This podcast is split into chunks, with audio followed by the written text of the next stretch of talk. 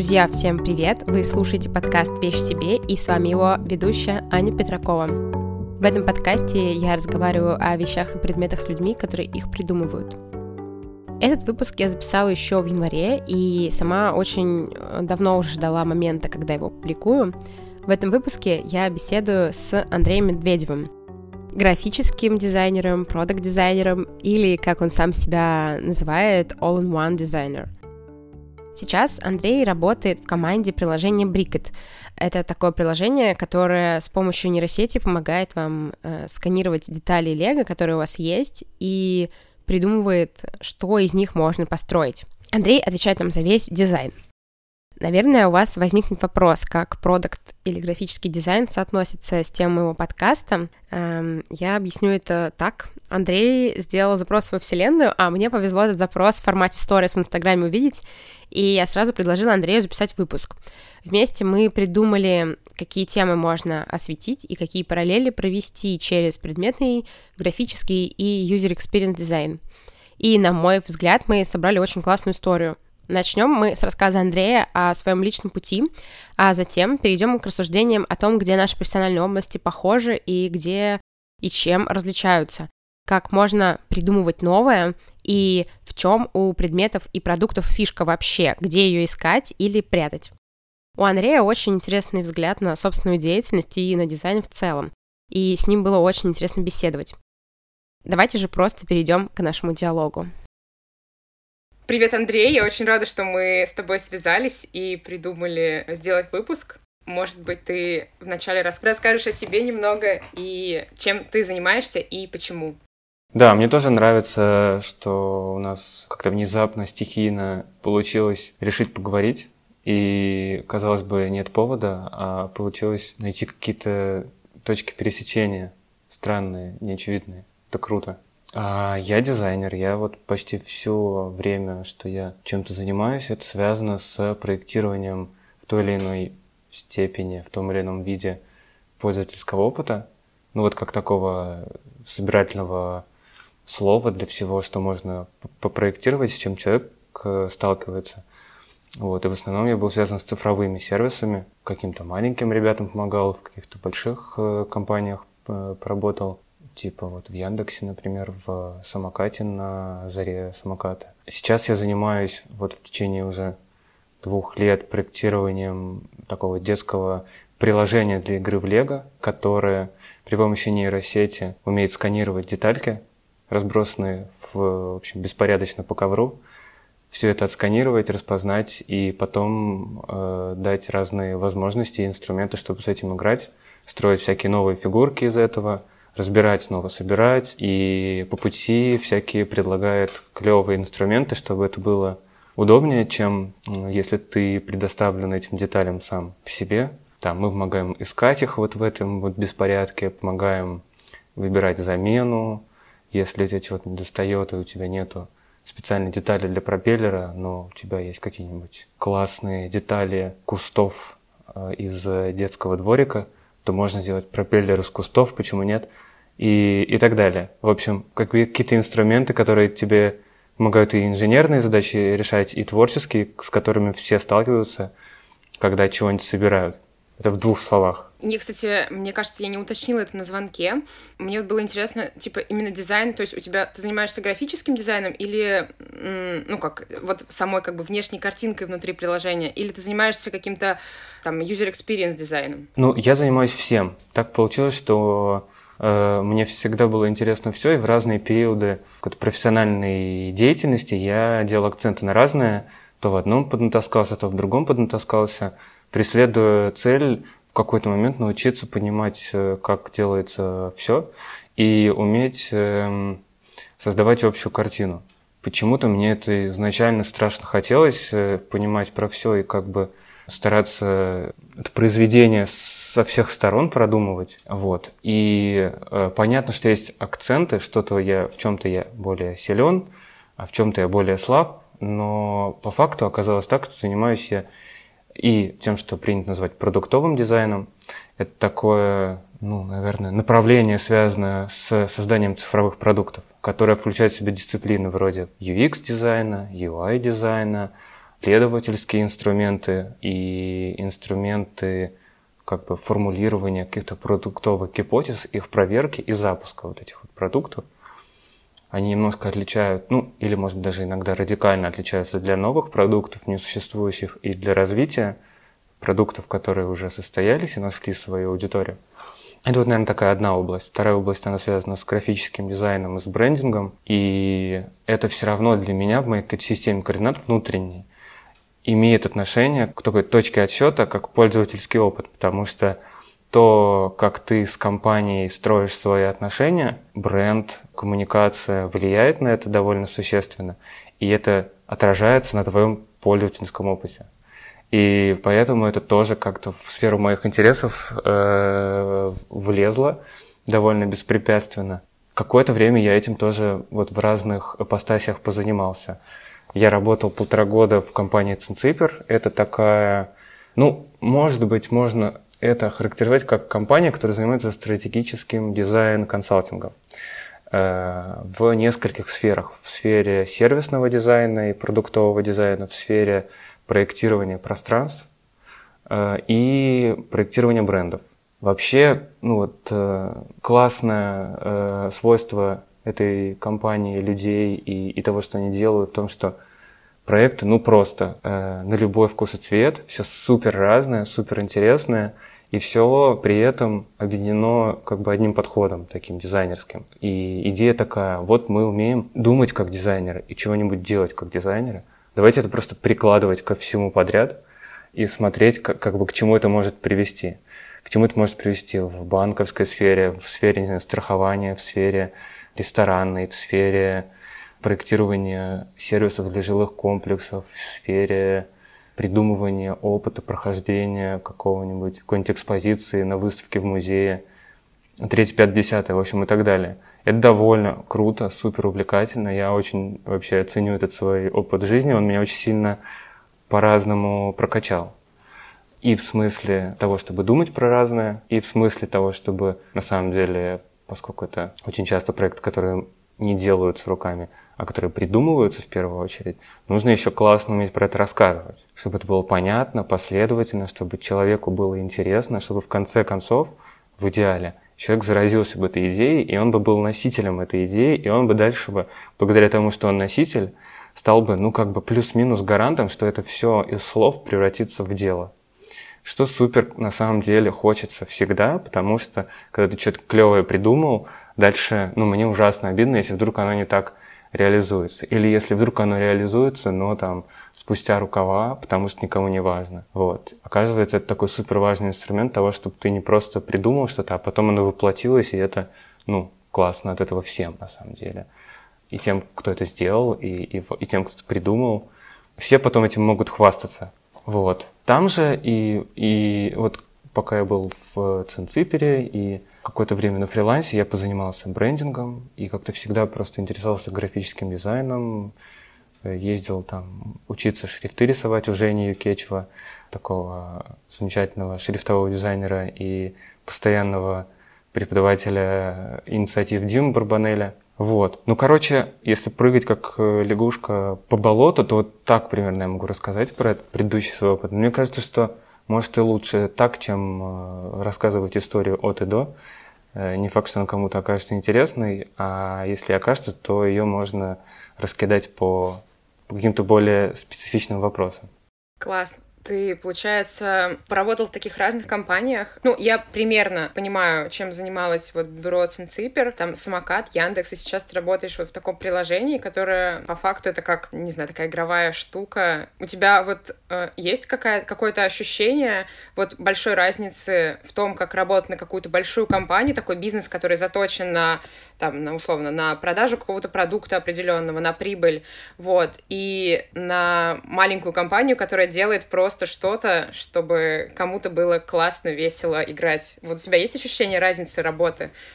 А, да, разница точно есть. Единственное, я бы не сказал про Брикет, что это э, компания, которая работает просто, чтобы кто-то играл и всем было приколдесно от этого. Потому что, как бы, если так делать дела, то когда-то закончатся деньги, и придется искать новое дело.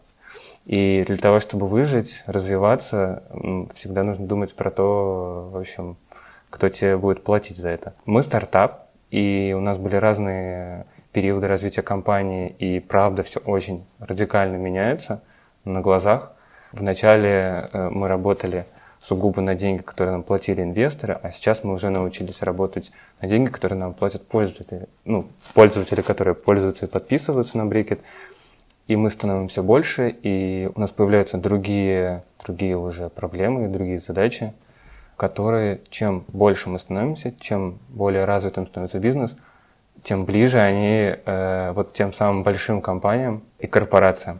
Я не говорю, что они такими станут однажды, и я вообще не, ну, как бы в этом смысле не стараюсь загадывать, но если их расположить на таком, на такой одной шкале и двигать ползунок в разные стороны, то вот этот ползунок, он вот как он постепенно перемещается. Мне кажется, что вот э, я бы разделил это все на две такие кучки, которые отличаются кардинально. Это кучка таких состояний или там условий, в которых ты создаешь что-то новое, и кучка разных ситуаций, компаний, условий, в которых ты развиваешь состоявшееся ну, в определенном виде. Вот это более или менее радикально отличается и подходом, и способами понять вообще, получилось, не получилось, и полетом фантазии. Я обожаю все, что связано с созданием нового, честно говоря, и стараюсь, честно, наверное, я стараюсь в кучку номер два постоянно что-то брать из первой потому что это супер интересно, весело и чуть более рискованно, но как бы всем зато вот это может стать рано или поздно хорошо. То есть, когда ты занимаешься развитием какой-то какого-то бизнеса, ну вот, может быть, это продукт, который как приложение работает, может быть, это компания, которая работает как студия, ну, может, еще что-то. Вот. Классно э, всегда делать что-то новое, вообще неизвестное. Э, может быть, в качестве регулярной практики, может быть, в качестве случайности, типа пришел кто-то и попросил что-то, и вы решили сделать что-то, что никогда в жизни бы тебе в голову не пришло. Сори, я ушел немножко в сторону про, про отличие между этими двумя э, состояниями. Ну вот, мне кажется, наверное, отличие в том, как ты ищешь идею, что ты делаешь, и в том, как ты проверяешь, состоялась она или нет. Вот э, в случае там с созданием брикета, приложения для сканирования деталей, я как раз и на одной, и на другой фазе в одной и в другой части уже себя обнаружил. Когда я только пришел, то не было с точки зрения продукта, с точки зрения дизайна, с точки зрения, наверное, бренда, не было, в общем, ничего особенно создано. Были э, существенные наработки по технологии. Ребята дав- ну, делали нейросеть, которая распознает это все, и, и делали продуктовые такие версии, которые бы, пока разрабатывается нейронка, которые бы тоже решали какие-то боли для людей. Вот. Но они просто другими средствами это делали. Ну, например, помогали выдумать какую-нибудь идею, что построить. А потом помогали это сделать, опираясь на то, э, какие ты покупал коробки с наборами. Вот, такие были первые шаги, которые, ну, вот, приближали к тому, чего по-настоящему хотел сделать. Хотя изначально э, делать собирались несколько другое. Делать собирались такой, как бы, такой опыт дополненной реальности, в котором приложение бы работало как линзы, через которые видно то, что не видно глазу. А именно, где лежит та самая чертова деталь, которую ты ищешь вот в этом, во всем беспорядке. И ты, ты бы через телефон... Блин, бы... крутая идея. Слушай, крутая идея, и она, она крутая, вот как бы она крутая с презентационной точки зрения. Ее клево воображать, ее клево снять в фильме, но пипец как неудобно оказалось это все использовать. Это просто ч- проклятие. Потому что когда ты что-то собираешь, и если телефон это очки, очки, в отличие от телефона, надеты на глаза, им ничего делать не надо. А вот телефон надо поднимать, наводить, поскольку технология дополненной реальности сейчас все равно вообще далеко не далека от совершенства, и она покруче работает на современных устройствах, хреново работает на старых устройствах, то там есть куча просто технологических ограничений, которые превращают это в пытку. И эта штука как раз в таком виде не состоялась.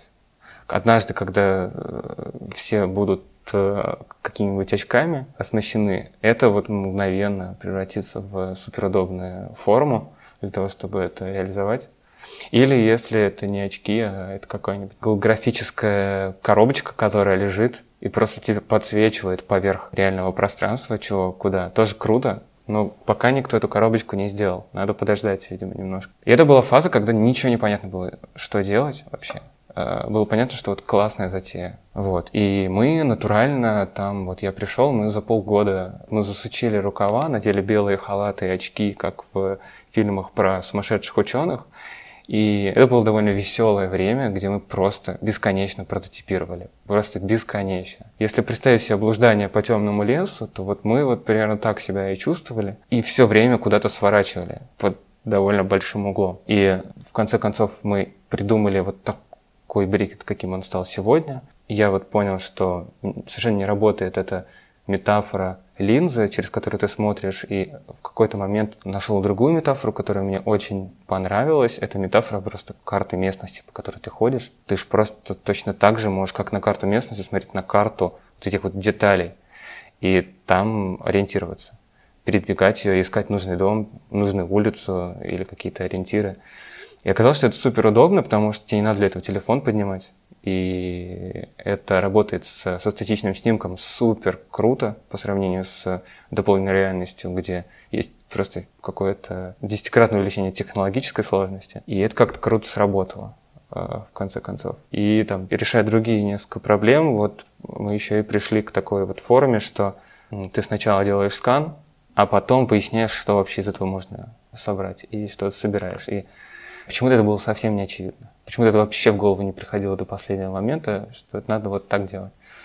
Тогда мы вообще не думали ни про выручку, ни про конверсии, ни про, ни про что. Это было, это было удовольствие изобретательское такое. Вот, э, куча прототипирования, куча фантазирования. Было супер круто. И это вот на шкале, э, о которой мы говорили раньше, находится с одной стороны для меня – на противоположной другой стороне шкалы находится состояние компании, которая поняла, кто ее аудитория, как она зарабатывает деньги, и у нее есть много сотрудников. И то, как она зарабатывает деньги, позволяет этим сотрудникам платить зарплату.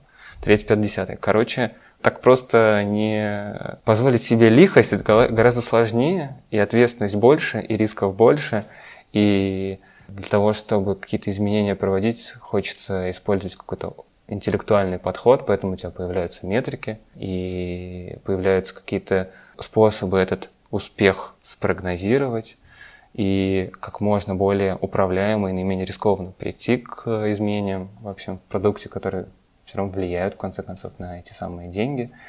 И мне кажется, что кайф в том, чтобы в любых условиях находить пространство для изобретательства, экспериментов и создания чего-то нового, и, наверное, к этому и, и стремимся все – но тем не менее условия разные, ограничения разные. В одном случае их нет, в другом случае их много.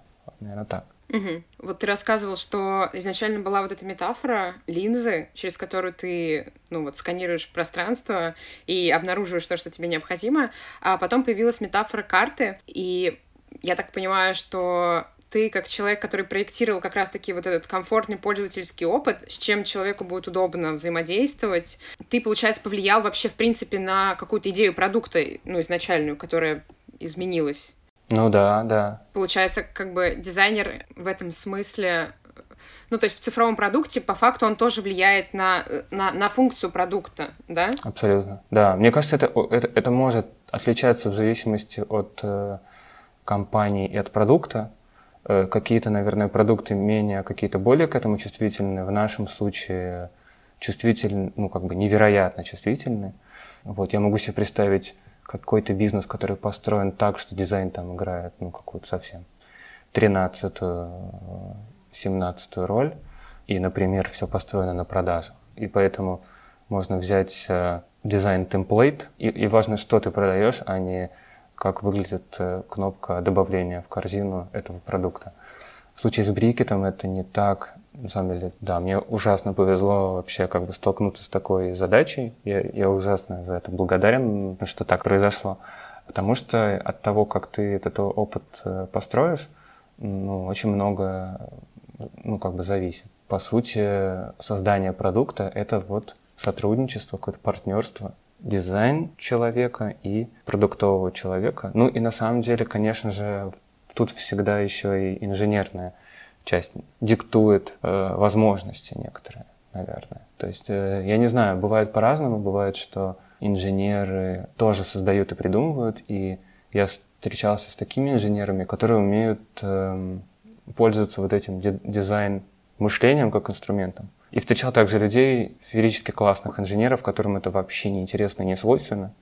И тогда ты с ними по-другому работаешь. Тогда они отвечают за то, чтобы это сделать, и поэтому об них ты проверяешь ограничения, которые твоя фантазия э, генерирует. А в случае с инженерами, которые умеют по-дизайнерски смотреть на, на дело, можно прям создавать вместе и придумывать, и тоже круто. И так, и так, мне кажется. Ну да. Вот в случае с такими продуктами, чувствительными к пользовательскому интерфейсу и опыту, дизайнер точно соавтор.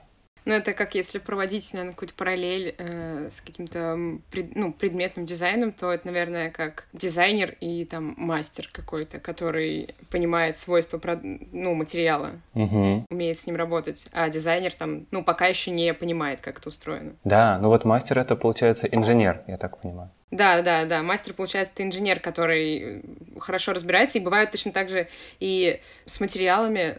Есть мастера, которые умеют по-дизайнерски мыслить, и, а есть те, которые нет, которые вот понимают, как работает материал, но они дизайнерскую мысль, они, скажем так, невосприимчивы к ней. Вот. И наверняка есть такие же люди, которые могут заниматься этим с точки зрения бизнеса и продукта, и наверняка занимаются. И тоже, мне кажется, здесь довольно много аналогий, кстати. Да, да, согласна. То есть в дизайне тоже есть люди, которые понимают, что классно продается, и делают то, что классно продается, а есть те, кто делает что-то просто потому, что им нравится. Определенная идея, он ее проталкивает для какого-то небольшого круга людей, и ему этого достаточно как бы для реализации. А, а вот у меня появился такой вопрос вот по прототипированию, то есть, а, допустим, если ты делаешь стул, то ну, ты там можешь сам на нем сидеть или дать на нем посидеть там своим друзьям. А вот в случае с прототипированием таких приложений, ну, когда человек постоянно находится в процессе, у него может там замылиться глаз, или он просто понимает, о чем это, и ему, ну, легче в этом ориентироваться. Как вот устроено прототипирование? Вы тестируете все это внутри команды, или, ну, не знаю, можно дать потестировать какое-то классное черновое приложение своим друзьям, и они дают тебе какой-то фидбэк, который может повлиять на итоговый результат? Ну, в идет все на самом деле. И да, глаз замыливается ужасно, и конечно, надо все время стараться проверять неочевидные вещи. Ну, бывают, правда, очевидные вещи. Ее можно проверить на, там, на себе или на напарнике из, из команды. И все понятно. А вот всякие более рискованные штуки, конечно, круто проверять на, на ком-то, кто, кто не похож на тебя, а в идеале, кто похож на того, для кого ты это придумал. Э, у нас были разные способы. Мы вот, э, как бы, причем, чтобы прототипировать, не нужно приложение делать и даже дизайн рисовать часто не нужно, э, можно сымитировать пользовательский опыт как раз. Ну, например, мы это делали так, что большую часть времени придумывали с, вот, все с Леней Александровым, как человеком, который это все затеял изначально и с которого начал, э, начался продукт, который сейчас он один из основателей и SEO компании. А тогда мы вот вдвоем все сидели это и придумывали, и друг другу раскладывали детальки, и выполняли как человек роль ту же самую, которую бы выполнял для левого интерфейса внутри телефона. И это совершенно ну, прекрасно помогает тоже проверить то, как это работает. И по аналогии в какой-то момент мы придумали то, что я не могу сейчас пока рассказать, потому что мы еще это не, за, не запустили, но скоро запустим. Хотя придумали давно. Тогда мы еще все сидели в Москве и встречались в одном офисе. И однажды мы поехали просто в школу, договорились прийти на продленку, и полтора часа сидели с детьми, которые заходили туда, ну, типа, минут на 10-15 по одному, и никакого приложения у нас тоже не было. Мы просто сидели и объясняли им, что сейчас будет происходить, чего им надо делать, и давали им детали, и смотрели, что происходит, чего они не понимают, что из наших слов не так сформулировано, что им не хватает в том, наборе деталей, которые они получили в наших инструкциях. И вообще им вообще интересно или нет, им хочется продолжать, или им хочется поскорее уйти, играть со своими дружками. Ну, тоже прототипирование. Вот. А иногда можно просто нарисовать на бумажке что-то. Я, честно говоря, вообще адепт э, и такой сторонник того, чтобы думать на бумаге, максимально по нецифровому. Почему-то это удивительно круто мозг перенастраивает. Ну вот я, я всегда, когда какие-то штуки рисую неочевидные, в смысле интерфейсов, я сам всегда на бумаге сначала рисую. На бумаге становится понятно, если не знаешь, как это нарисовать примитивно карандашом, то это сигнал к тому, что что-то не так. Возможно, надо перепридумать что-то или перекомпоновать, или там другую форму найти. А если можно это примитивно как-то изобразить, более или менее, круто, значит, можно вот уже так собрать общее решение и переходить в фигму, когда ну, ради детализации, на самом деле. А до тех пор это мне позволяет фокусироваться на том, как опыт устроен, и на какой-то базовой визуальной форме, самый-самый примитивный. Класс. Блин, история то, что вы ходили в школу и на продленке с детьми тестировали, это классно, мне кажется, очень. Вообще, мне кажется, в принципе, у детей много каких-то идей, которые можно использовать, ну, в любом вообще виде, там, творчества, каких-то, чего угодно абсолютно.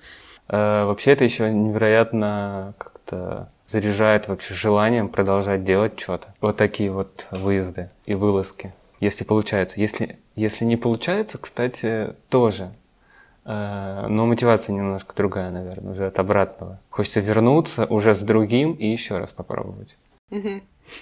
Ну, кстати, вот если возвращаться обратно к пользовательскому опыту, мы с тобой записываем подкаст в Зуме, и э, мне кажется, что это крайне недружелюбное приложение. Я пользуюсь им достаточно редко, э, потому что подкасты я пишу, в принципе, редко. Чаще я стараюсь это делать в студии. Для работы мне Zoom mm-hmm. нужен, и на мой взгляд, это типа супер недружелюбное приложение, потому что каждый раз, когда я туда захожу, я уже забываю, где что нужно нажать, чтобы все точно записалось, все точно включилось. И э, там очень много значков, они и подписаны, и вроде они что-то изображают. И это так странно. Я каждый раз очень сильно путаюсь. Это, мне кажется, очень... Если говорить о примерах, то это плохой пример. Это правда. Но вот э, при этом Zoom один из самых стабильных способов видеосвязи. И я сколько раз не созванивался по чему только можно созваниваться. У меня вот в, в голове есть план Б на все случаи. Это, ладно, окей, пошли в Zoom.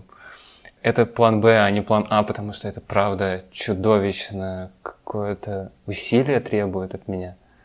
И, не знаю, можно привыкнуть к любому неудобству, но не хочется. Однако, да, блин, вот технологически они крутые, конечно передизайнировать бы немножко им теперь то, как кнопки у них там стоят, и вообще все устроено в идеале, не только кнопки. Сам опыт э, тоже какой-то очень кряхтящий и неудобный.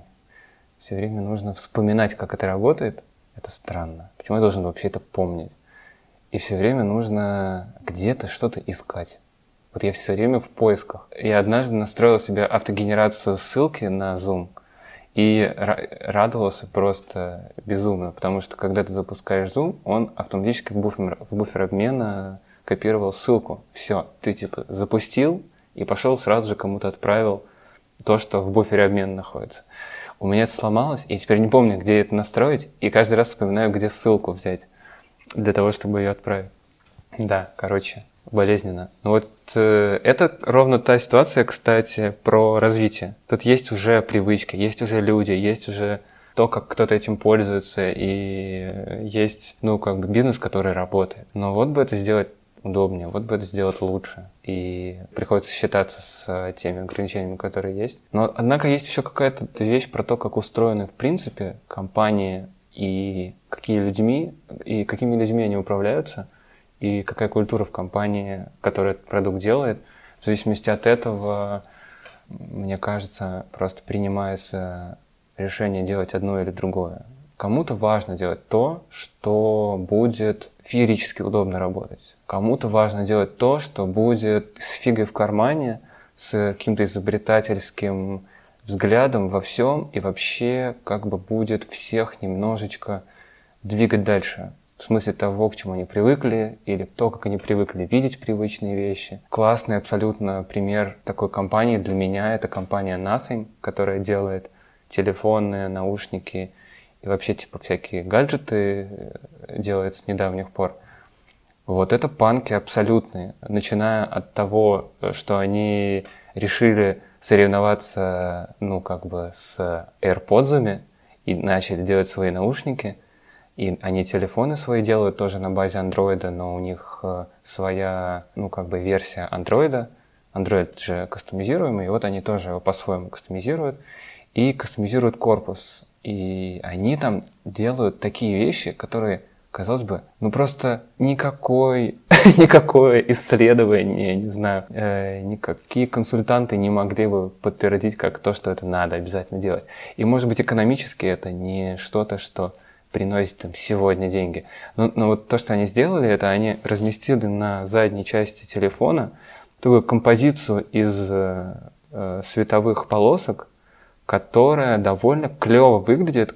Как бы видно, что клевый графический дизайнер это делал, но там на самом деле Head of Design компании Nothing — это чувак из Teenage Engineering. И подход э, их сюда тоже проник. И как бы вот есть такая, короче, на обратной стороне телефона композиция из световых э, полосок, которая, ну, сама по себе довольно уникальная и стала их элементом такого фирменного какого-то визуального языка. И она еще, они придумали сначала сделать вот такой приколдес, а потом придумали а зачем он нужен. И они э, в разных ситуациях по-разному мигают.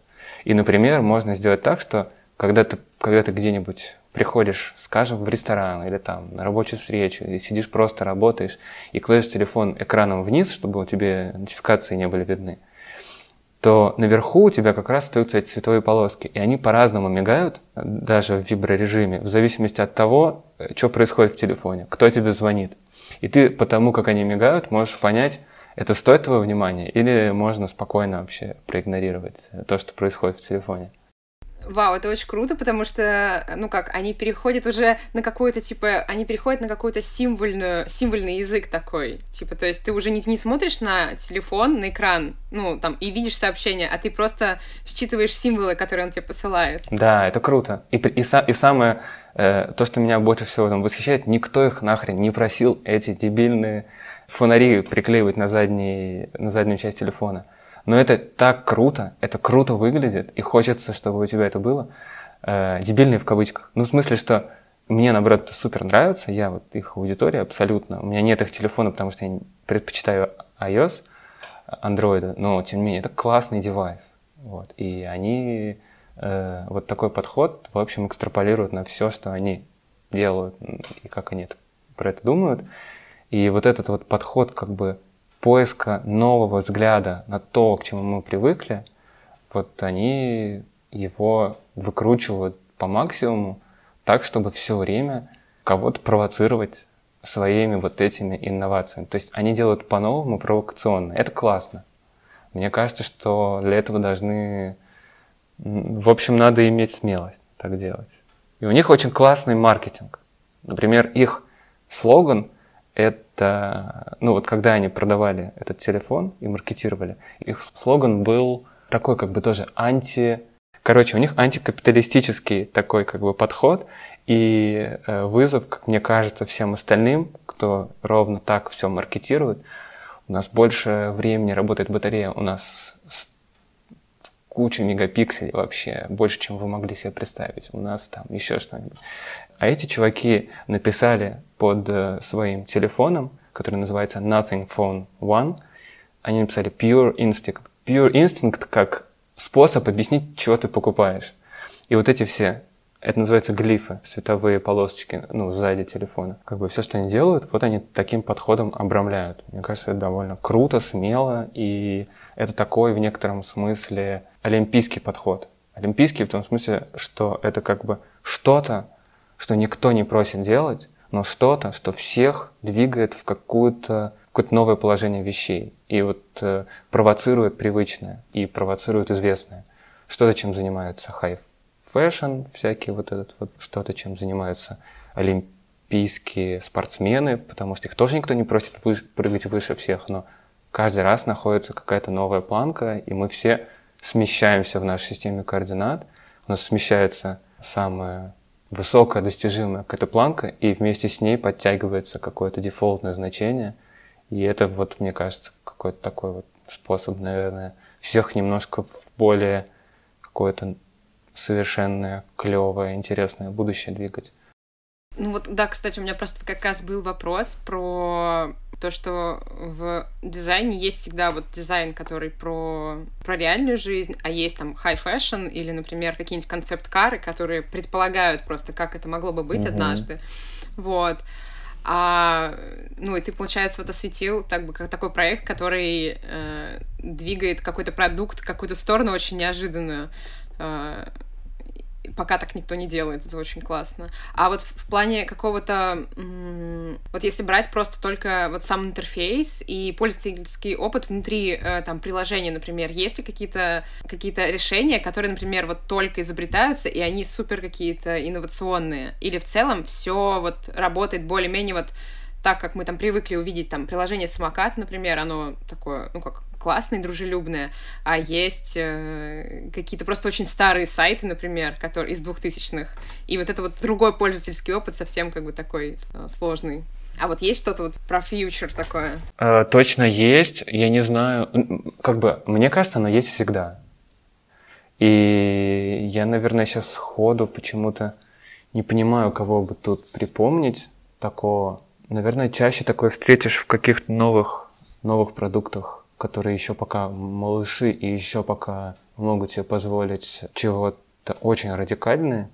Ну, не знаю, мне кажется, что здесь, возможно, ценность... Просто здесь можно смотреть, на, э, наверное, ну, как минимум с двух сторон. Со стороны идеи, со стороны как бы ну, ну, вот, пользовательского опыта, наверное, того самого. И со стороны формы, то есть того, как именно интерфейс воплощается.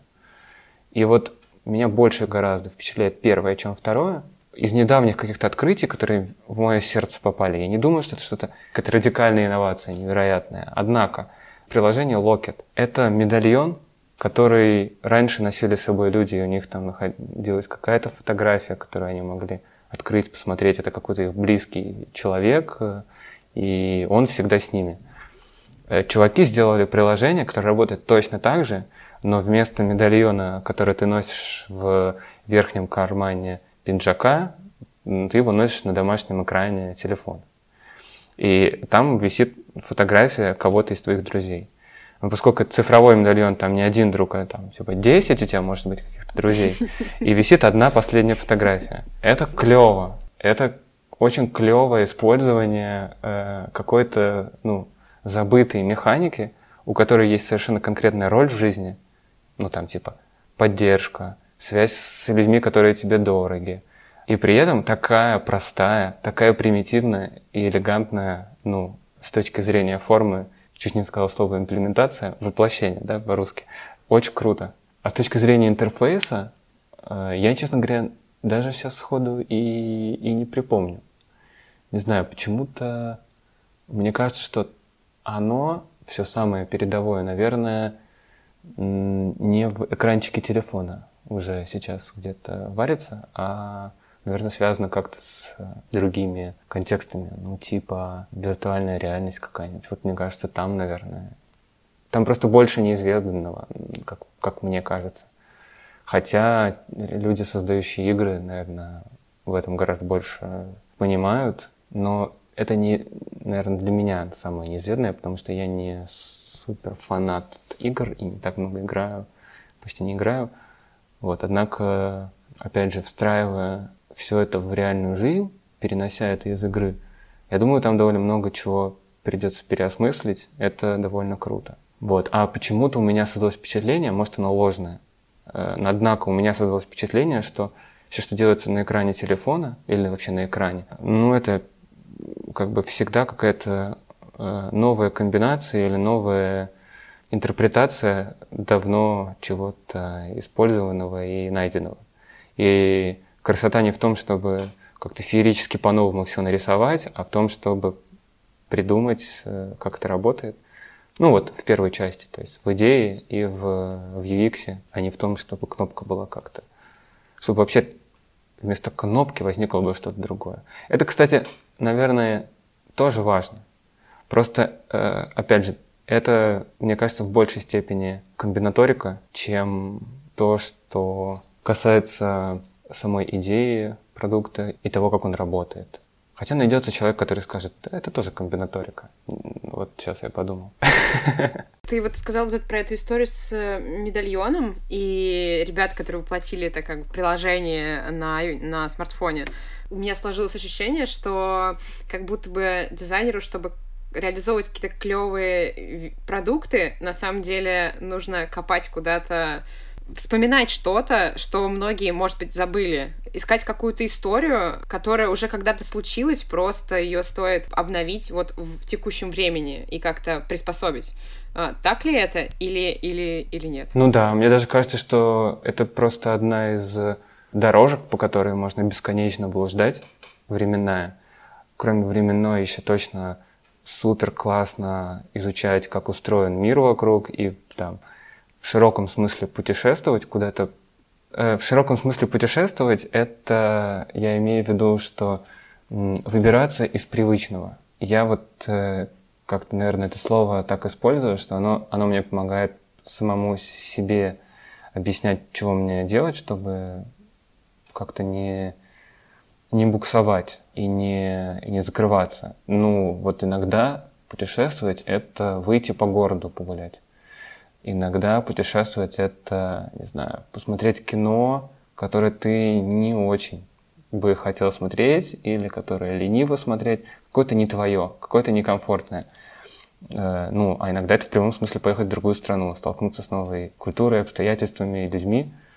Все это объединяет то, что ты э, что-то что для себя открываешь. Вот э, путешествие по времени точно так же помогает открывать какие-то вещи и брать их на вооружение при создании дальше. Вот в, в некотором смысле, наверное, создать новое можно просто обнаружив какой-то невероятный пример где-то в другом месте и создав что-то по аналогии. Э, может быть, в прошлом, а может быть, в другой стране и в другой культуре. Мне кажется, таких примеров, наверное, даже наберется ну, там, не знаю, сотни тысяч. В моем случае, кстати, ровно так это и работает, наверное, но я это не делаю специально, как правило, а делаю это случайно. Наверное, единственное, что требуется, это просто обращать внимание на то, что, с чем ты сталкиваешься. На какое-то время задерживаться, думать про что-то, и в этот момент это попадает в копилку. И в какой-то момент может оттуда вылезти и с чем-то другим соединиться в, в идею. Да, поэтому мне кажется супер, супер важно путешествовать по, по времени, по пространству и по максимуму все, что можно изучать, это просто, мне кажется, мега увлекательно и заодно помогает расширять, наверное, увеличивать мощность генератора идей, который внутри головы э, работает, побольше туда всего забрасывая. Мне еще понравилась твоя вот то, что ты озвучил еще где-то в начале записи, что у вас была изначально вот для Брикет метафора линзы, а потом появилась метафора карты. И как будто бы э, как будто бы дизайнеру очень важно еще собирать вот этот чемоданчик с метафорами, которые очень можно классно переносить на свои какие-то идеи и вот использовать их потом. Да, это прям, ну, мне кажется, это прям техника. Можно ее вот так даже про нее думать, что это, это как раз то, как можно из этой копилки доставать вот эти все идеи. Доставать э, что-то, что может послужить каким-то вот таким принципиальным решением по аналогии к тому, что, с, чем, ну, с чем ты пытаешься справиться. Это вот какой-то вот один из моих методов, ну, наверное, один из моих основных методов, которые я использую э, в дизайне, э, который не, в особенности полезен тогда, когда ты имеешь дело с чем-то новым, но я его... Я просто, вот, наверное, так устроен, что мне важно новое что-то придумывать, мне это интересно. А оставаться старым мне ужасно бесит, прям бесит. Поэтому я стараюсь все время какие-то челленджи, даже маленькие вещи, чтобы сохранять для себя самого интерес. Это вот, ну, как минимум, мне кажется, это персонально для меня, ну, как бы очень важно именно когда работаешь чем-то очень долго одним и тем же, с какой-то, находишь какой-то одной и той же предметной области, или там один и тот же проект создаешь, все время чего-то переизобретать, челленджить с точки зрения принципиального устройства. Может быть, это можно вывернуть наизнанку, а, может быть, можно это как минимум придумать, как вывернуть наизнанку, а мало ли найдется еще и способ это сделать. Может быть, это дешево, а может быть, нам это оказывается нужно. Не дешево, но нужно просто – но нам в голову не приходило. И вот этот вот поиск метафоры — это один из таких инструментов, когда мне непонятно вообще ничего, и нужна какая-то... Нужно найти какое-то поле, которое мне подскажет ответы. И если у тебя нашлась метафора, то вот эта метафора — это и есть набор готовых ответов, из которых можно выдирать концептуальные решения. Вот то, как принцип перемещается из одной сферы в другую. Вот в случае с этой картой я просто, когда понял, что можно ее использовать, ну, взять за аналогию, то я сразу же там открыл приложение карт на телефоне и начал смотреть, а что вообще у них есть, какие у них есть функции, какие у них есть элементы интерфейса, как вообще я пользуюсь этой картой. Все, сразу гигантское количество гипотез для того, чтобы их э, ну, применить у себя. Мне кажется, это такой читерский э, супермощный инструмент. Вообще его всем рекомендую по каждому поводу. Такой вот вопрос тоже появился, что у дизайнеров, которые работают э, с созданием материальных продуктов, у них вот материал задает им определенные рамки. И получается, еще для тех дизайнеров, которые ориентируются там на рынок, которые не создают для себя, а создают для рынка и планируют как-то на этом зарабатывать, для них еще рынок задает какие-то определенные рамки. А вот для дизайнеров, которые работают с цифровыми такими продуктами, есть ли для них такие вот определяющие факторы, или все-таки их гораздо меньше, и в целом дизайнерам в цифровом пространстве работать проще с идеями и как-то свободнее? Все, что ты перечислила, все в точности так же. Все эти ограничения также на месте. Мне, кстати, довольно интересно было бы узнать про то, как... Может быть, ты знаешь, может быть, ты тоже используешь вот такой вот такой вот подход поиска аналогии какой-то, или ты знаешь примеры такого использования в дизайне вещей. С точки зрения ограничений, мне кажется, ситуация мало отличается тоже. Наверное, ты точно так же можешь создавать первый предмет и там 50-й, не знаю, Dyson, который э, свой пылесос, сколько там, 6 или 7 лет про прототипировал, и, и в конце концов ему все равно же все, от, все отказали, и он свою компанию вынужден был начать только потому, что никто не хотел продавать его. Великий пылесос, который э, не прогнозировал коммерческий успех. Не прогнозировал, просто потому что это была какая-то совершенно новая вещь, по-новому работающая. И Dyson сегодня, когда у него уже есть там история и уже есть некоторый фирменный подход к тому, как они делают. Я понятия не имею, как устроена жизнь дизайнеров Dyson сегодня, однако ну, степени свободы, я думаю, довольно радикально отличаются. Есть ли у тебя что-то на примете? Может, ты знаешь какие-то примеры клевые? Или, или у тебя были такие случаи? У меня вот есть примеры, с, допустим, из тех ребят, с которыми я беседовала. Допустим, есть компания, там, Дело, в которой я работаю, и мы делаем продукт, который, там, исходит строго из определенных технологий, э, встраивается в определенную ценовую категорию. Э, у нас есть покупатели, которые понимают вообще, почему продукт такой, почему он столько стоит. А были, например, ребята у меня в подкасте Random Project Studio, брат и сестра, Даша и Гриша. Они делают Э, рандомные предметы. Они сделали шнурок для фотоаппарата, потому что как-то они подумали, что они хотят себе классный шнурок для фотоаппарата, красивый. Uh-huh. Вот, и начали их делать. А Гриша, он умеет работать с кожей, и они просто делают классные предметы с классного качества. Это всегда ручной труд, и они делают это просто потому, что вот им надо было что-то сделать, они сделали, и у них есть тоже как бы своя аудитория, которая любит этот продукт, ценит, и они не сковывают себя рамками, скажем, рынка, например, потому что им они не зарабатывают на этом, вот, они делают это просто для себя. И они закладывают вот туда какую-то свою идею вот классного качества, классные какие-то старые техники работы с кожей, которые много где позабыты, много где не используются ввиду их дороговизны, вот, но им нравится вот делать так, как им нравится делать, и это мне кажется, что это просто супер, вот. Классно, когда у людей есть возможность что-то создавать, и, ну, не стремиться это как-то монетизировать, вот. Ну, кстати, мне кажется, что монетизация, ну, наличие вообще всяких ограничений не сковывает в том, чтобы брать и искать какие-то неочевидные аналогии. Даже если... Хотя нет, ладно, окей, я, я понимаю, о каких ограничениях ты говоришь. Если вы делаете мебель, то у вас есть некий почерк, есть некий, некие ожидания, от клиентов, и это определяет то, что вы скорее возьмете в работу, чем скорее не возьмете. И что-то радикально другое, радикально новое, это такой, это как бы новый продукт. Это, это, это не э, сделать что-то, что вы уже понимаете, как найдет своего покупателя, а сделать как что-то, что-то совсем другое. Сделать стул, который будет выглядеть как яйцо и будет при этом удобен для того, чтобы играть в приставку, например. Какой-то полный бред несу, но, в общем, э, это максимально не похоже на то, что вы делаете.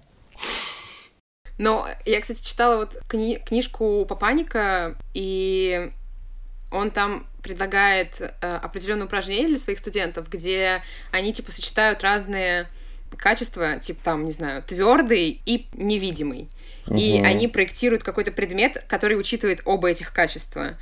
И вот это, мне кажется, очень э, круто, когда ты пытаешься что-то... Ты как бы не проектируешь готовый продукт там, который можно уже продавать, а ты придумаешь какой-то прототип, который учитывает что-то, и это как игра, короче, то есть uh-huh. ты придумываешь что-то очень странное, а потом ты, может быть, находишь... Просто потому что оно появилось однажды в твоей голове, оно может однажды приспособиться к реальности и как-то реализоваться в какой-то, ну, реальный продукт, который О, да. уже учитывает там все. Но просто ты даешь ему возможность появиться в своей голове вот таким образом. И мне кажется, это очень круто. Абсолютно, абсолютно. Я вообще понял, что я, я для себя в какой-то момент сформулировал вещь, которую, которая для меня ну, одной из центральных стала в том, что я делаю. Я понял, что мне, я просто дико кайфую, когда получается встроить признаки или какие-то элементы игры в неигровое пространство. Э, внедрить ее туда, где никто ее не просит и не ждет.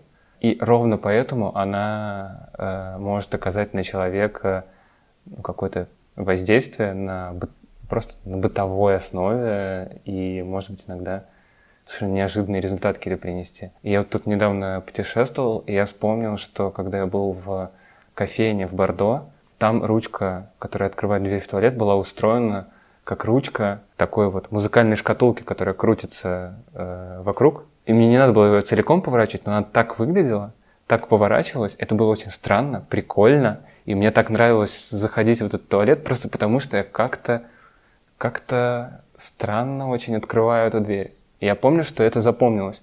Вот этот опыт вхождения в туалет оказался какой-то эмоциональной, клевой штуковиной, которой бы совершенно не было, если бы это была бы стандартная ручка. Или там, не знаю, вспомнил, что я, когда гулял по Барселоне, увидел там здание, которое не сразу понял, почему клевое, а только, не знаю, спустя несколько недель осознал, потому что оно провоцирует наше, наше представление о том, что такое верх и что такое низ. Оно очень примитивно с точки зрения формы устроено. Это выглядит как ступеньки такие, э, большие очень ступеньки э, в масштабе дома перевернутый с ног на голову. То есть в самом низу самая узкая часть дома, а наверху самая длинная. И она еще из-за этого странно выглядит, и, но при этом она довольно клево вписывается в улицу, и кажется, что чуть ли не там более эффективно, может быть, использовать даже пространство. Может быть, я это выдумал, мне так показалось. Но это довольно круто, потому что это, это тоже немножко такой там, где я не ожидаю, это какая-то, не знаю, может быть, это элемент игры такой своеобразный, может быть, и... Наверное, это не совсем играет, наверное, просто вот тоже про то, чтобы какую-то фигу в кармане иметь и, и как-то раздвигать ожидания, наверное. Вот. А про игру это, наверное, несколько другой вопрос. Тут я сам, тут я все как-то видимо, перекрутил у себя в голове в один комок. Э, наверное, это несколько другое. Ну, про игру круто. Я вот не знаю, э, наверное, наверное, другой нужен пример – но я, например, сама по себе замечаю, что мне нравятся классные, классные дизайнерские пространства, где там все вплоть до шурупов каких-то, которые крепят полки, они все типа идеально подходят подо все. И это все целиком выглядит супер стильно, супер классно, современно, супер продуманно, но при этом я сама замечаю по себе, что вот такие вот маленькие детали, там, когда просто ручка, это что-то, там ручка двери, что-то, что тебя ты понимаешь, что это типа не так, как должно быть. Оно очень цепляет, оно очень обращает на себя внимание, и оно как будто бы очень обогащает, в общем, твой опыт, и как-то от этого радостно, что ли, всегда становится. Да, когда это не да. просто стильно и классно, а ты такой, вау, блин, это клево, это становится весело. додумался до этого. Интересно как-то. Да, да, это становится Потому весело. что оно приглашает да. тебя к игре своей формой. Да. Вот эта ручка, она, правда, своей формой приглашает э, к тому, чтобы в голове возник какой-то сюжет, которого не ожидаешь от этой ручки. И вот эта вот шкатулка, которая приходит в голову, ну, как в этот момент э, воображение начинает строить какие-то картины, и это супер приятно, что это вдруг внезапно при входе в туалет со мной стало происходить. Как будто кто-то подумал о том, что тебе будет любопытно об этом подумать, например, или интересно это увидеть в своей голове, вот. Ну, то есть, понятно, что об этом никто не думал, но это вот какое-то очень приятное чувство, когда это появляется. А может быть, думал, никто не знает. Да, действительно, такое иногда нечаянно возникнет, иногда такое можно и спроектировать. Это в некотором смысле похоже. Я когда-то э, увлекался тем, что ходил и, и, и думал, а как устроены игровые площадки, куда дети ходят лазать. И отметил для себя такие два подхода, которые, которые есть. Есть какие-то площадки, которые построены э, мега красивые, у них есть очень какой-то центральный образ. И этот образ, он диктует сюжет. Например, в, на острове Новая Голландия стоит супер красивый, большой деревянный корабль. Он клевый, туда даже взрослым хочется залезть. И дети там по нему бесконечно бегают и играют, и корабль, он тебе предлагает сюжет, он тебе предлагает место, где разворачивается, в общем, действие игры. И в некотором смысле это похоже на ручку, которая тоже тебе своим видом определенный сюжет подсказывает. Полная противоположность этому — это какие-то игрушки, которые обладают свойством максимальной абстрактности с точки зрения формы и какой-то очень большой подвижности, чтобы можно было с этим, короче, свою фантазию включить и поэкспериментировать. Это могут быть площадки, в которых просто нету никакого вот этого вот построенного конкретного здания или конкретного объекта, вокруг которого все строится, а есть много каких-то странных, непонятных, абстрактных хреновин, которые еще определенным образом работают, и дальше ты сам придумываешь, что с этим делать. Откуда-то вода течет. На какую-то вещь можно наступать, и она опускается, а соседняя поднимается.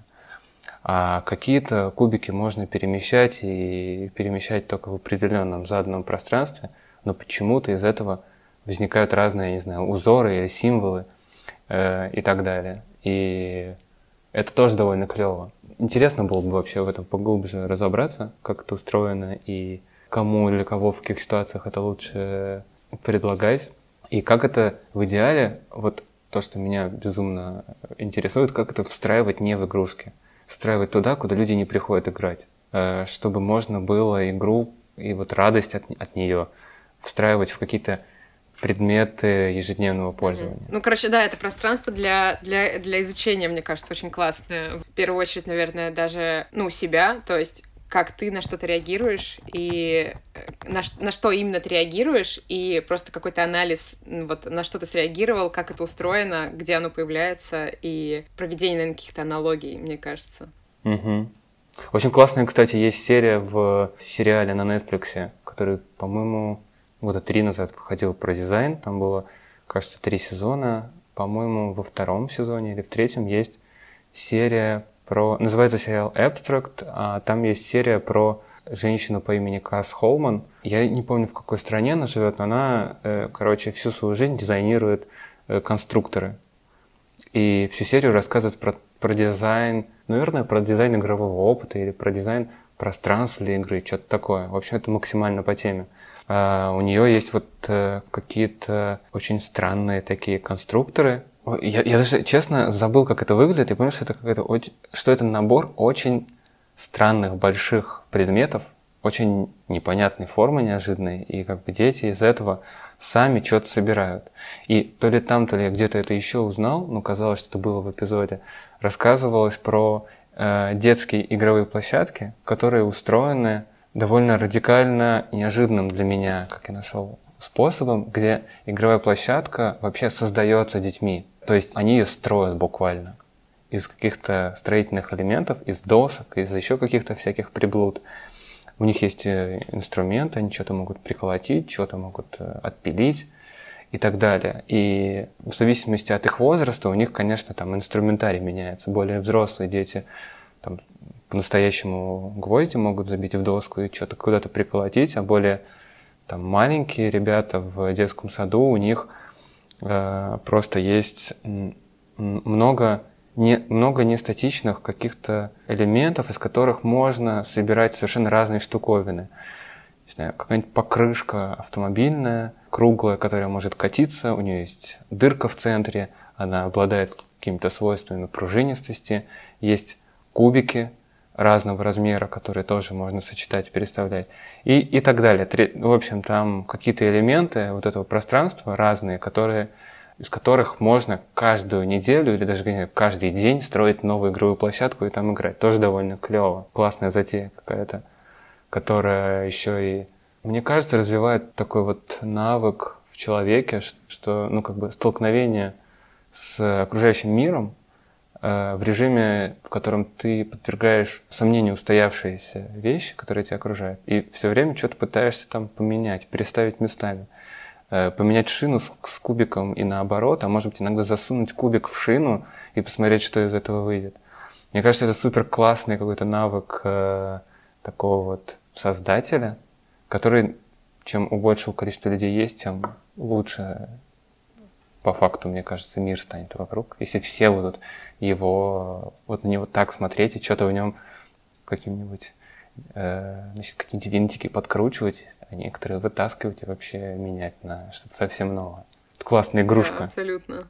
Просто я, например, часто Короче, мне нравятся какие-то определенные штуки, типа там, не знаю, бывает на бутылках от вина такая сеточка, очень плотная такая, ну, из какого-то пластика, которая типа либо растягивается, либо стягивается, когда она без бутылки внутри. Вот, и я что-то mm-hmm. на каком-то дне рождения я сняла такую сеточку с бутылки, я ее складывала, типа вкручивала друг друга, как бы так ее вворачивала, и она создавала такие очень странные формы, потому это было похоже на такие, как ну, по силуэту похоже было как атомный взрыв, то есть такая как бы штука, которая скручивается mm. внутрь и как бы закручивается там внутри спиралькой. И ты как бы регулируя ее, она могла становиться там, вот эта вот верхняя шапка могла становиться меньше, вот эта вот штуковина, которая из нее выходит, становится больше.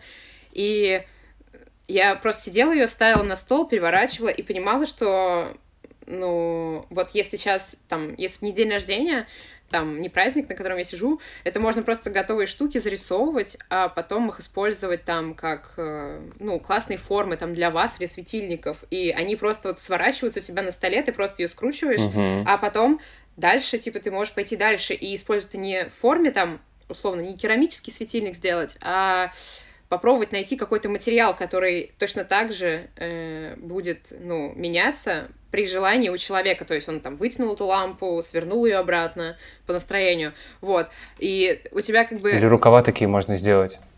рукава такие пушистые, которые, если ты замерз, раскатываются в целиковые. Да-да-да, вот. Или и... брюки, в конце концов. Да. вот такие средневек... брюки средневекового такого... Да, кстати, да. Богатого мужчины такие у них. Довольно странно это все будет выглядеть. Да. Если это будет сеточка. Да, да. Вот. И, короче, я просто сидела и думала, блин, так клево. Типа, это просто какая-то сетка дурацкая на бутылке, а по факту, если ты начинаешь что-то с ней делать, она, ну, просто запускает процесс мышления, и это так, ну, как классно, в общем, поддаваться вот этому угу. потоку, который вдруг входит в тебя, и вот просто посмотреть, к чему тебя это приведет. Это угу. какое-то очень тоже радостное ощущение. Это классный пример. Мне кажется, это пример как раз того, что хочется научиться типа инициировать в других людях, чтобы можно было знать, как так устроить какой-нибудь опыт или какую-нибудь среду, чтобы человек, который в нее попал, будь то ребенок или взрослый, мог бы взять эту сеточку, покрутить и прийти к какому-то какой-то новой идее, что-нибудь из этого выдумать, что-то из этого достать, какую-то новизну. По большому счету, это какая-то у тебя состоялась игра, которую ты случайно обнаружила просто. А вот интересно, конечно, как, как такие вещи создавать еще. Да, чтобы это было как бы не только в формате идеи существовало, а потом в какой-то момент реализовывалось. Угу. Да, это правда. Ты вот, кстати, начала рассказывать про детские площадки, и я помню, что когда мы с тобой разговаривали в первый раз, э, я спросила у тебя, есть ли у тебя какая-то идея и желание вот создать какой-то материальный продукт, чтобы это было, и ты как раз сказал про детские площадки. Расскажи угу. вообще, вот э, можешь ли ты как-то подробнее вообще про это рассказать? Если честно, я там не очень далеко зашел. Я просто в какое-то время ходил и активно про это думал и, и, и рассматривал то, с чем я сталкиваюсь. Угу. И, наверное, для меня какие-то самые главные идеи, они довольно... А, мы их как раз на самом деле и обсудили. Так получилось. Ага. И то, что то, во что для меня это вылилось, по факту, это в то, что я понял, что мне вот интересно то, как устроено что-то, что приглашает играть и с чем можно играть. Пространство, объект, среда, вещь. И вот это вот увлечение, оно переросло в то, чтобы накапливать способы и какие-то наблюдения вот про игровой потенциал. Как этот игровой потенциал можно в вещах или в каких-то пространствах, штуках закладывать. Вот. Но если честно, у меня здесь нету большого количества инсайтов, чтобы поделиться. И мне кажется, что мы, правда, вот ровно про это и разговаривали. Про какие-то способы этот игровой потенциал либо достать из объекта, либо в него вложить, если ты его там создаешь.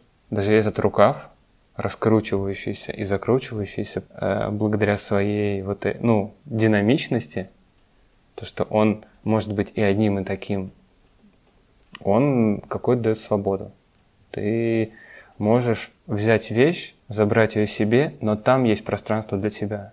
Эта вещь, в ней заложено пространство для тебя. У меня вот есть такая практика, что я делаю календари, уже пятый год, кстати говоря, которые изначально начинались как попытка сделать какой-то лист, где можно было бы воспоминания о каких-то важных событиях, которые в течение года происходят, э, записать или зарисовать, или хоть как-то пометить, потому что я вот вообще все забываю, если не записывать и не замечать. И обнаружил, что это не только мне интересно, а еще интересно моим друзьям, а потом я начал пробовать это как-то продавать. И, и вроде бы нашел людей, которым тоже это нравится, и поэтому из года в год это делаю как такой типа состоявшийся формат, но каждый раз с немножко другим графическим дизайном и какой-то идеей. Однако работает он по одному и тому же принципу. У него есть лист, ну это лист, на котором э, написаны цифры и месяца всего, что будет в течение года. И есть довольно, ну, более или менее просторная э, часть листа, где ничего ничем не заполнено. И там как раз-таки можно рисовать, подписывать и делать это в любой свободной форме. Каждый выбирает сам. Кого-то родился ребенок, и они отмечают там настроение и хорошие, плохие дни э, их новоиспеченного ребенка. Кто-то отмечает там дни, когда он путешествует только. Кто-то пишет там дни рождения, праздники и все остальное. Кто-то там э, просто все в перемешку туда забрасывает. Вот я, например, все в перемешку забрасываю, просто какие-то вещи, которые типа эмоциональные якори. Случилось что-то, ты это записал, и все, у тебя дальше просто есть якорь, через который какая-то зацепка, через которую можно это воспоминание оттуда вытащить. Вот. И получается, что это, с одной стороны, лист, который может просто тебе при необходимости объяснить, э, э, какой сегодня день, Э, где это находится в течение года и, и так далее, выходной это день или будний, но есть вот это пространство для самовыражения. Пользуешься ты, ты им или нет, это всегда, в общем, на твое усмотрение, никто тебя не может заставить, но если ты хочешь и решаешь это сделать, то, пожалуйста, вот оно, как бы полностью для тебя предоставлено. При этом, как бы для меня вот в этом календаре была важная вещь сделать так, чтобы не было потребности это заполнять, чтобы это не было требованием а чтобы это было, ну, как сказать, не было навязано, а было бы по желанию. Поэтому там нет никаких клеточек, нет никаких пространств, которые надо заполнить. Это просто дыры, куда можно что-то нарисовать, написать там и так далее. Для меня просто это стресс, когда есть дыры не заполненные. Мне кажется, что это неправильно, и это какой-то образ создает отрицательный. Если у меня есть календарь, и я не заполнил каждую клеточку в нем, а когда это какое-то более свободное пространство, то мне комфортно, мне вообще не. Я могу одну дату в течение года отметить и не стрессовать из-за этого. Вот, наверное, может быть, я сейчас нечаянно сформулировал то, что я пытался сделать, э, что для того, чтобы игра состоялась, нужно пространство, в котором человек может себя проявить. Если его нет, то невозможна игра, наверное. Да, я согласна. Блин, очень классный диалог получается вообще. мне, мне нравится разговаривать про такие возможности и и идеи, а не про четко какую-то реализацию чего-то, и про то, как, как и за счет чего это сделано. Очень угу. интересно. Я, наверное, все равно задам последний вопрос. Давай. О чем ты мечтаешь э, как э, профессионал? Хороший вопрос. Это похоже на сессию коучинга. Ого, я просто никогда не пробовала. Да, да. Там прям такие вопросы порой всплывают. Это хороший вопрос. Я, у меня нет на него ответа.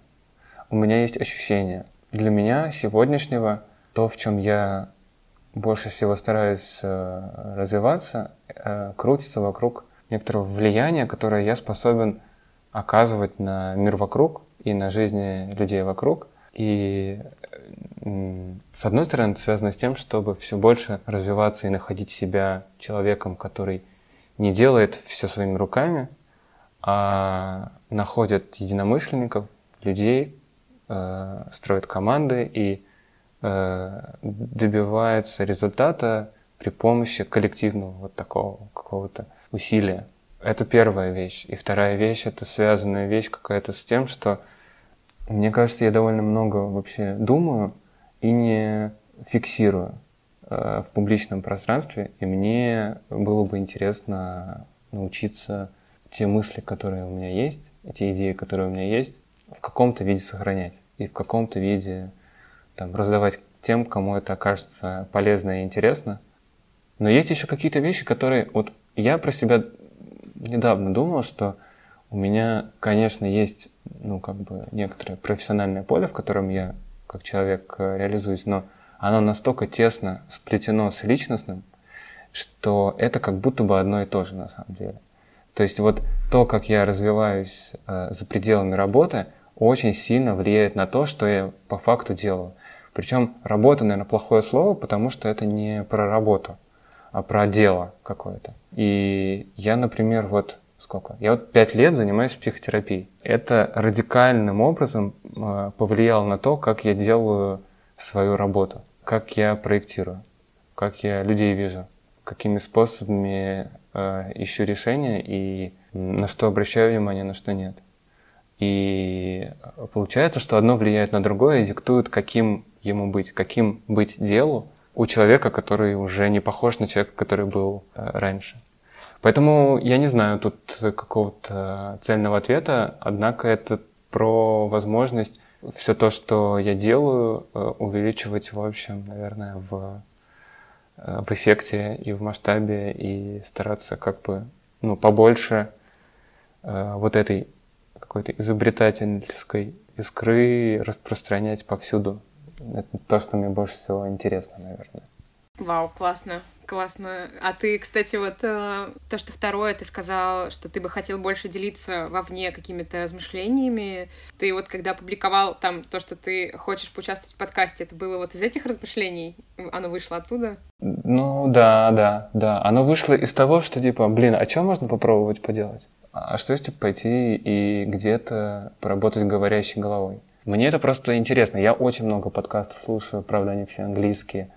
И я понимаю, что этот жанр, он мне супер близок. Жанр какого-то диалога. Ну, в основном диалога. Не всегда диалог, конечно, но вот, наверное, я больше слушаю всяких чуваков типа там Джо Рогана или его приятелей. Есть целая, целая банда чуваков. Э, есть Джо Роган, есть Алекс Фридман, есть э, Эндрю Хьюберман, и есть еще, он не их дружок, но тоже похожий на них, чувак Рич Ролл.